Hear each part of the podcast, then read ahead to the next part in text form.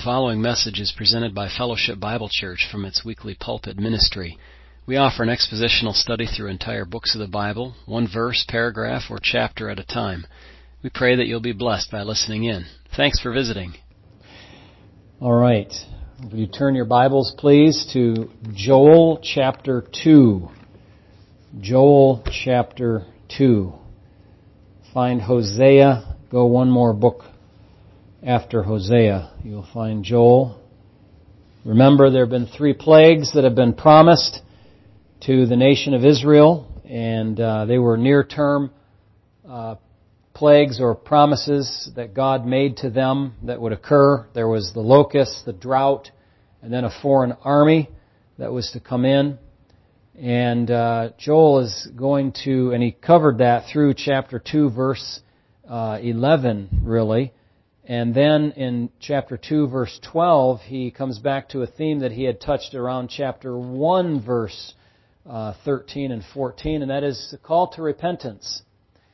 And so in 2:17, or sorry, 2:12 through 17, he uh, gives this call for repentance to gather the people together, to uh, sound the trumpet, as it were, to get the people to pay attention was uh, necessary for them to uh, seek the favor of God in the midst of the difficulties that they were about to be facing or already were facing, in fact.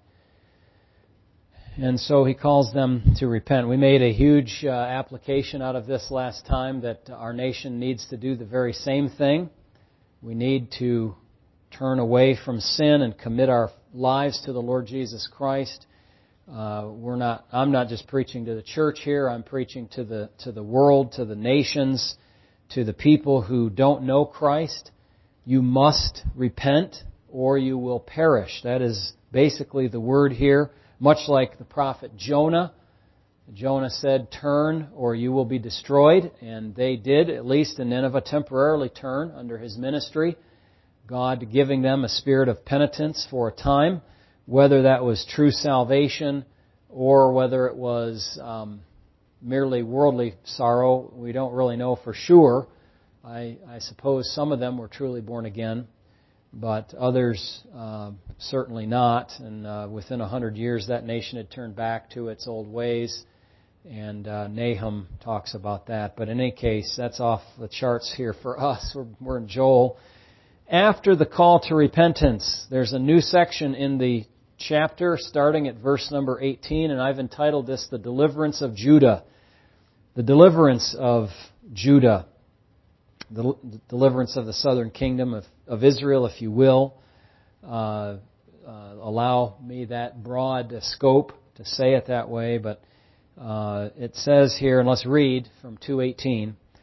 Then the Lord will be zealous for his land and pity his people. The Lord will answer and say to his people, Behold, I will send you grain and new wine and oil, and you will be satisfied by them. I will no longer make you a reproach among the nations. That word reproach, I don't know what you have in your Bibles, but uh, kind of simply translated it as embarrassment. You will no longer be made an embarrassment among the nations. Does that word get across to you more, a stronger idea of what reproach means? Reproach is kind of a, I don't know, it's a it's a five dollar word that might mask the, uh, the, the reality of itself. Uh, it's embarrassment. It's utter shamefulness what they had done. Uh, but he says, verse 20, I will remove far from you the northern army. I will drive him away into a barren and desolate land with his face toward the eastern sea and his back toward the western sea. His stench will come up and his foul odor will arise because he has done monstrous things. Fear not, O land, be glad and rejoice, for the Lord has done marvelous things. Do not be afraid, you beasts of the field, for the open pastures are springing up, and the tree bears its fruit.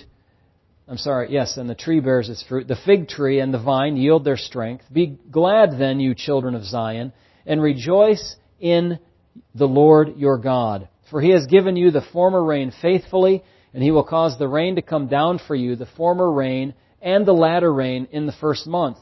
The threshing floors shall be full of wheat, and the vats shall overflow with new wine and oil. So I will restore to you the years that the swarming locust has eaten. the crawling locust, the consuming locust, and the chewing locust, my great army which I sent among you.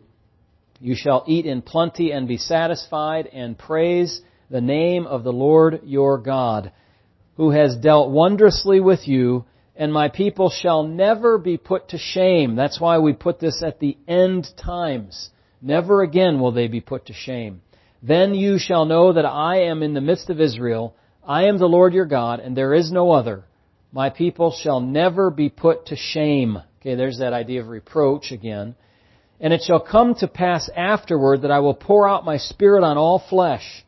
Your sons and your daughters shall prophesy, your old men shall dream dreams, your young men shall see visions, and also on my men servants and on my maid servants I will pour out my spirit in those days, and I will show wonders in the heavens and in the earth, blood and fire and pillars of smoke.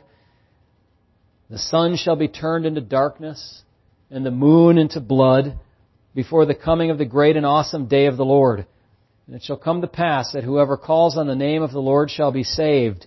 For in Mount Zion and in Jerusalem there shall be deliverance, as the Lord has said among the remnant whom the Lord calls. Now, this passage is fairly loaded up with uh, good stuff here.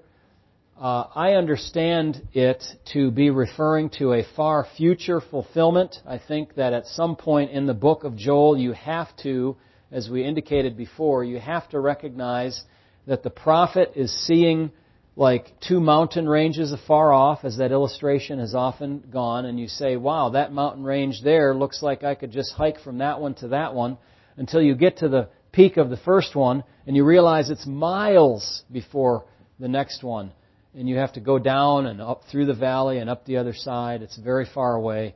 So from an, an angle of this perspective, you can't tell the distance between those two mountain peaks. But if you were to just kind of come over and look at them from this angle, you would see, oh my, there's a great distance of time between them. And that's what is going on here. The prophet doesn't know exactly how long out these things will be. Some, evidently, he does because he says they're coming near. Uh, they're near at hand.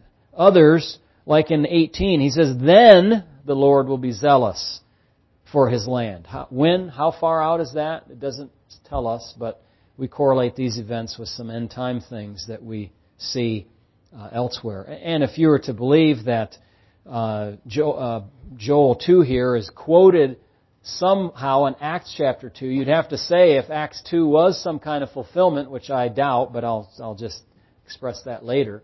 If it were, then we'd have to know that the fulfillment of Joel 2 was not at least until then, which is centuries later, many centuries later, you see. I don't, I think it's even farther beyond Acts 2 and future to us, but at least that would tell you it's that far out into the future.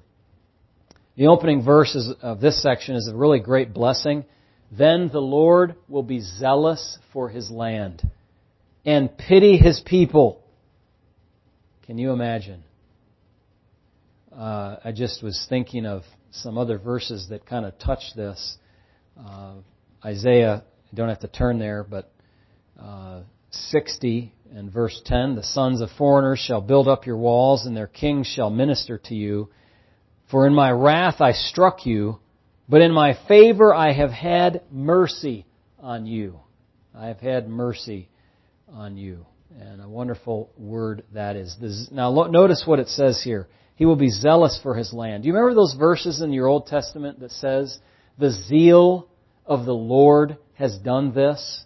Or the zeal of the Lord of hosts is, is what is responsible for this sort of thing? Just think of a couple verses that refer to that. 2 Kings 19 and verse 31. Again, you don't need turn there, but if you want, you may. For out of Jerusalem shall go a remnant, and those who escape from Mount Zion, the zeal of the Lord of hosts will do this.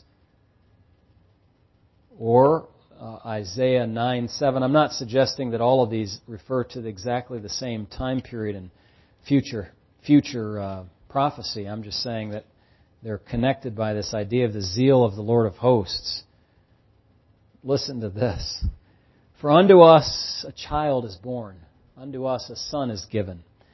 And the government will be upon his shoulder, and his name will be called Wonderful Counselor, mighty God, everlasting Father, Prince of Peace, of his increase, uh, sorry, of the increase of his government and peace, there will be no end upon the throne of David and over his kingdom, to order and establish it with judgment and justice from that time forward, even forever. The zeal of the Lord of hosts will perform this. Now, this is speaking about that future time. Uh, we see the same in Isaiah 37 and verse 32. 37 and 32, it says these words, For out of Jerusalem shall go a remnant, and those who escape from Mount Zion, the zeal of the Lord of hosts will do this. Similar to what we read before, Zechariah 1.14, it's a little beyond where we are in our Old Testament in Joel. In Zechariah chapter 1, it says these words, So the angel who spoke with me said, Proclaim saying, Thus says the Lord of hosts, I am zealous for Jerusalem and for Zion with great zeal.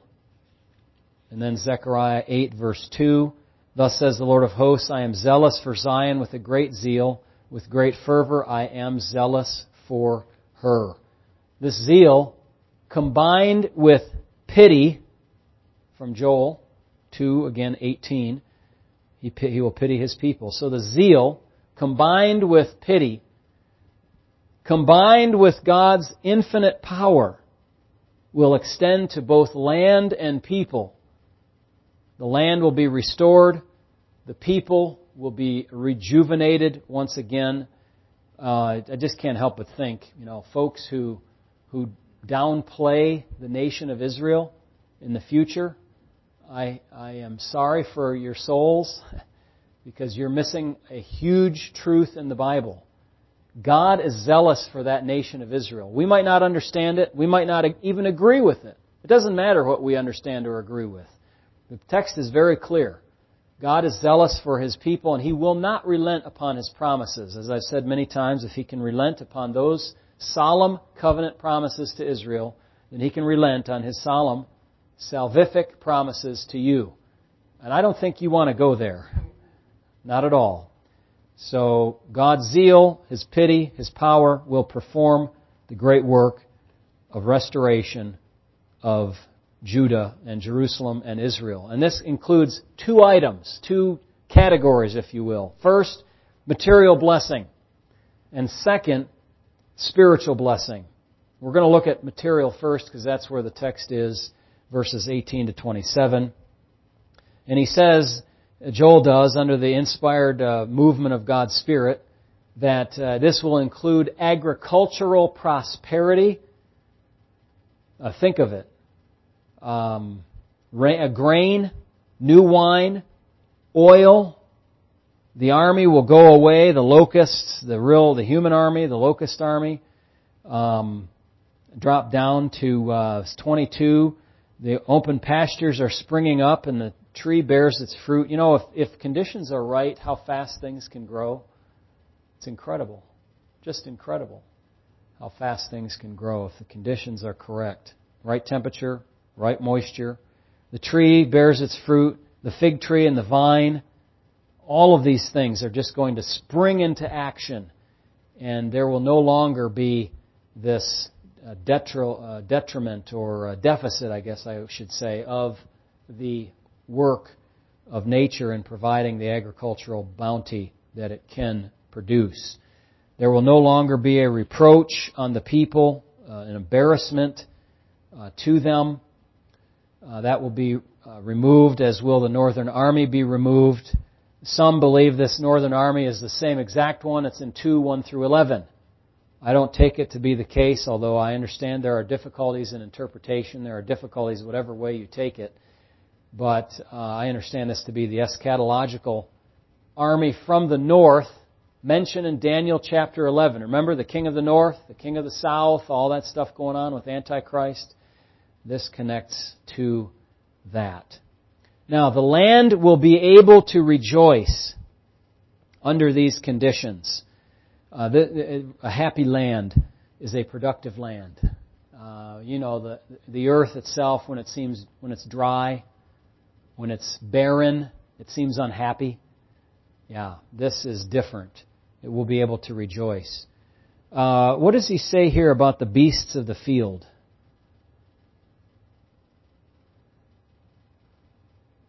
Oh, he tells them not to be afraid. Hmm. You know, oftentimes, he also tells the people in passages like this, the people won't have to be afraid of the beasts.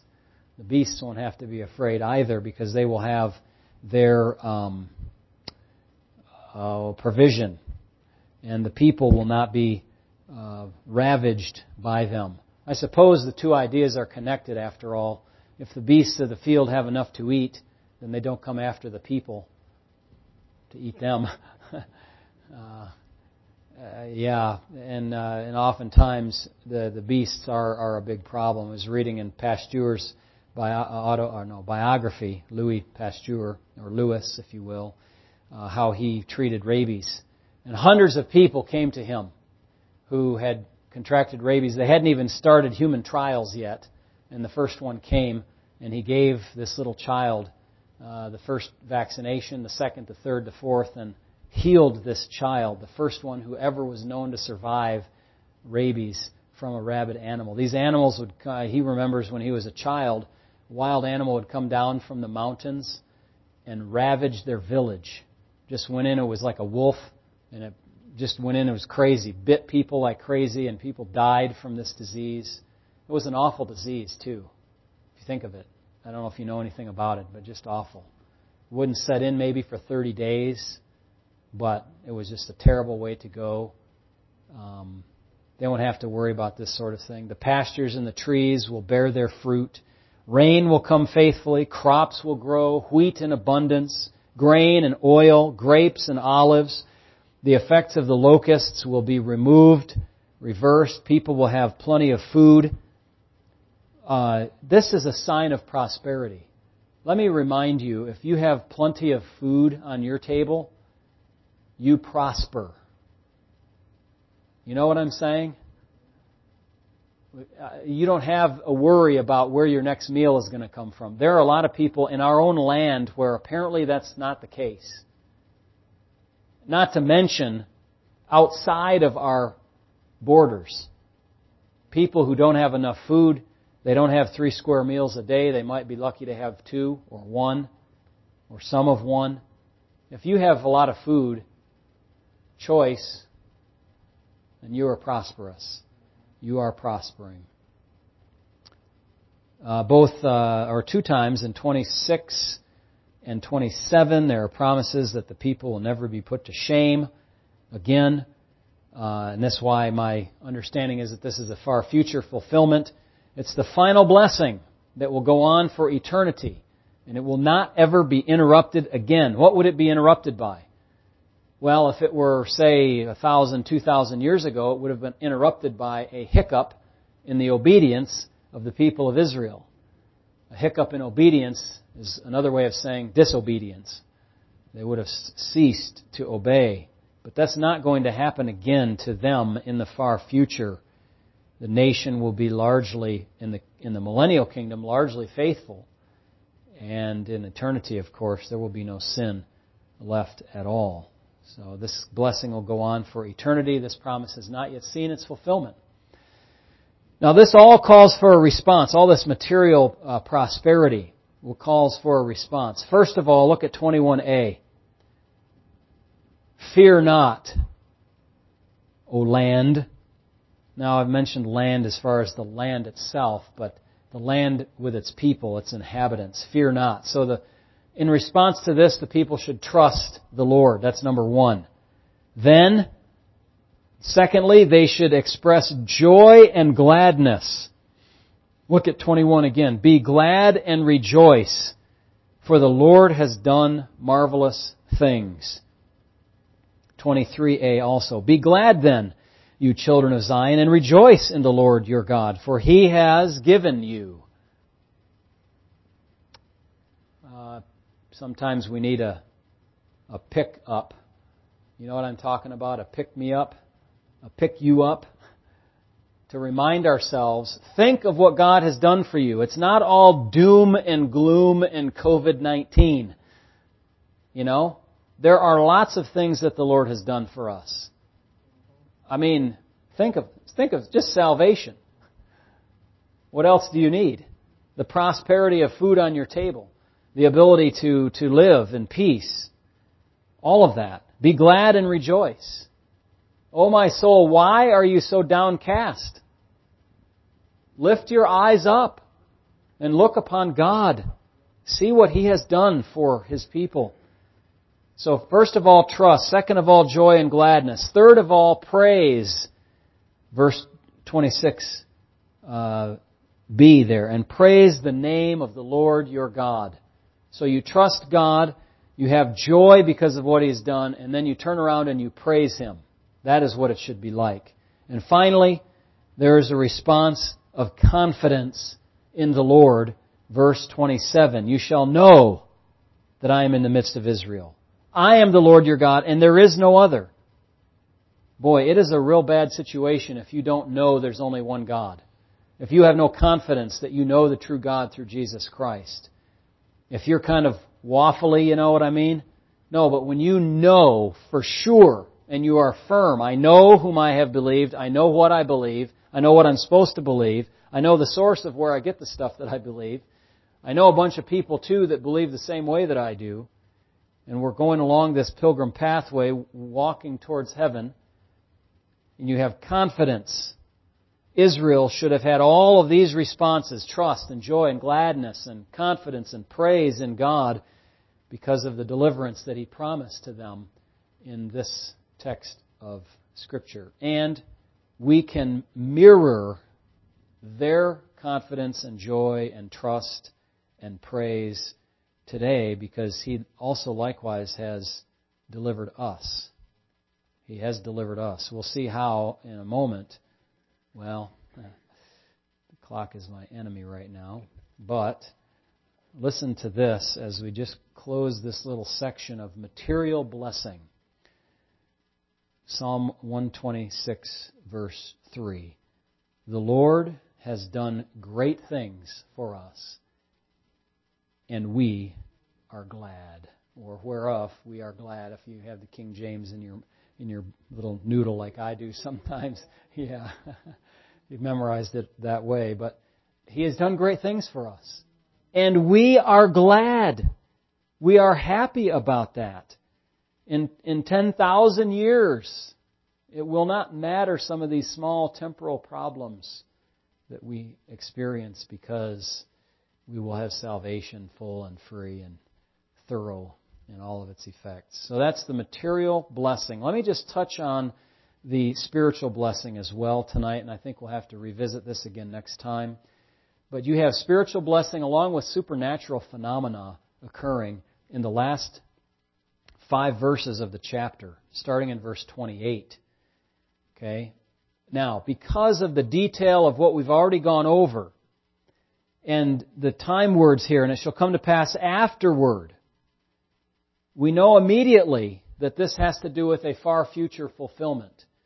I already correlated in your mind this with Acts chapter 2 and said, look, it's got to be way far forward in the future to Joel, but it's even farther future than that as we will see, I think, very clearly. Chapter 3 also will further support this interpretation. And so, once we have this, here's the thing uh, um, about Bible study. Sometimes there are certain parts of the Bible that you just lock in, and they are fixed, like fixed reference points, like landmarks. They don't move. Okay? So once we've determined that this is a far future fulfillment, we just lock it in there and without concern really that any other text of scripture is going to undermine this conclusion. Now some who are, you know, hermeneutically sensitive out there will say, well, that's kind of crazy. But I mean, at some point you have to have some kind of bedrock. I mean, if it says God created in six days, it means that He created in six days. That's a, that's a bedrock truth that cannot be moved. And you move forward from there. Same with Revelation 20. Same with some of these passages that talk about, I mean, let's, let's just be honest with ourselves. When have we seen wonders in the heavens and in the earth, blood and fire and pillars of smoke, the sun turned to darkness, the moon into blood before the coming of the great and awesome day of God, when Mount Zion, there'll be salvation. What does that mean? Jesus coming back. Have we seen any of that yet? Well, we know it's far future then. We just can take it to the bank. Okay? It's, it's a cashier's check. It's guaranteed. There's no problem. So fix it and move on. Don't have to be all uncertain. I'm reading a book on hermeneutics right now. It's very interesting how the author exposes this idea that in the last, um, oh, since the, I don't know when he puts it exactly, but certainly in the 90s, probably before that too in some circles, but and forward, there's this whole era of just tentativeness about our conclusions of Bible study because we say we have this new idea of pre-understanding. And the idea of pre-understanding is that everybody comes to the text with presuppositions, and you cannot shed those things. You cannot be an objective observer. So what does that do? That means you have to take all of your conclusions with tentativeness. Well, maybe, or it's likely that this is the case. And I understand that to some extent. But like I'm trying to say here, there are certain things that you just cannot take tentatively. Like maybe Jesus really did die as a substitute for us. No. That's a heresy. He did not maybe do it. He did it. For sure. There's no question about it. There can be no question among Bible students led of God's Spirit to understand the Word of God. So uh, that's the kind of viewpoint that we take here, and we're going to just keep on doing that. So, in any case, look at 228, and it shall come to pass afterward that I will pour out my Spirit on all flesh. Now, has that happened? Even in the book of Acts did that happen. Your sons and your daughters shall prophesy. Your old men shall dream dreams. Your young men shall see visions. On my men servants, maid servants, I will pour out my spirit in those days. There will consequently to this pouring out of the Spirit on all flesh be an explosion of prophetic and revelatory activity in those days. People will be filled with the Spirit of God. Now, it says all flesh here. Normally, normally, all flesh refers to all humanity. Okay, so I wrote down, I can't, I can't count them right now, but at least 15 verses that use this phrase all flesh. One of them in Genesis 6:12. All flesh had corrupted its way before God. Uh, the, the, the, thoughts of their hearts were only evil continually, and so God was going to do what? What? Wipe everybody out with the flood. That's in Genesis 6, 12, 13, 17, 19, chapters 9, 15 to 17. Then you see the same in Numbers and so on. However, it could be, I will concede, it could be that this is limited only to Israel, all flesh of Israel. Now, I think that's broader than that, um, but listen to the reason why you might say that. Your sons and your daughters shall prophesy. Your old men shall dream dreams. Your young men shall see visions. And then there's men servants and maid servants. So, um, this might be all flesh of Israel because all the nations are mentioned in chapter 3 as well. Uh, I'll let you, you know, deal with that. Uh, the problem with pouring it out on all flesh, all humanity, is that you've got all these nations in Joel chapter 3 that are going to come before judgment and they're full of unbelievers. God's not going to pour out His Spirit on all unbelievers, so that becomes a problem for us to have to deal with with that, with just taking the broad, broadest possible uh, expression of all flesh. But in any case, there's going to be, regardless of what you think the details are, a massive outpouring of the Spirit of God upon the people. Now, when is this going to be? When is this going to happen? Well, I think we can uh, see it in Jeremiah. Oh, I'm thinking of uh, 31, 33. God says uh, to Jeremiah, This is the covenant that I will make with the house of Israel after those days. I will put my law in their minds, I will write it in their hearts. I will be their God, and they shall be my people. No more shall every man teach his neighbor and every man his brother, saying, Know the Lord, for they shall all know me, from the least of them to the greatest of them, for I will forgive their iniquity, their sin, uh, and their sin I will remember no more.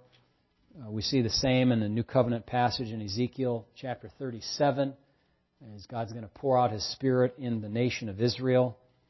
And so I think that's the kind of correlation here. We're talking about the beginning of this great period called the millennium, the kingdom of Christ, when this is going to occur. So uh, I think we're going to have to pause there. But you've seen now that God promises the material blessing to reverse the prior calamity, and He is promising spiritual blessing as well. And you know, you have to have the spiritual blessing to be able to have a continuation of material prosperity. to have any prosperity at all, you need the, the spiritual blessing. And uh, that's going to come along with some supernatural phenomena, which we'll look at next time and correlate with Revelation 6 through 19 and also Matthew 24, which we looked at in some depth a few weeks ago on Sunday morning. So we'll see how Scripture will all tie together here. All right, let's have a prayer. Then uh, I'm going to have uh, uh, John uh, turn off the the uh, live stream, and we'll make a couple other comments uh, privately here, and then we'll be on our way. Heavenly Father, we ask, Lord, that you will bless our time and uh, just help us as we think about these portions of Scripture to understand them. And, and, and Lord, we might not have a full grasp of everything, but I'm grateful to you, Lord, that we can have enough of a grasp to know that we can have full confidence in you, we can rejoice, we can be glad we can trust you. We can praise you. And I pray that that will be our portion. In the name of Jesus Christ, our Savior, we pray. Amen.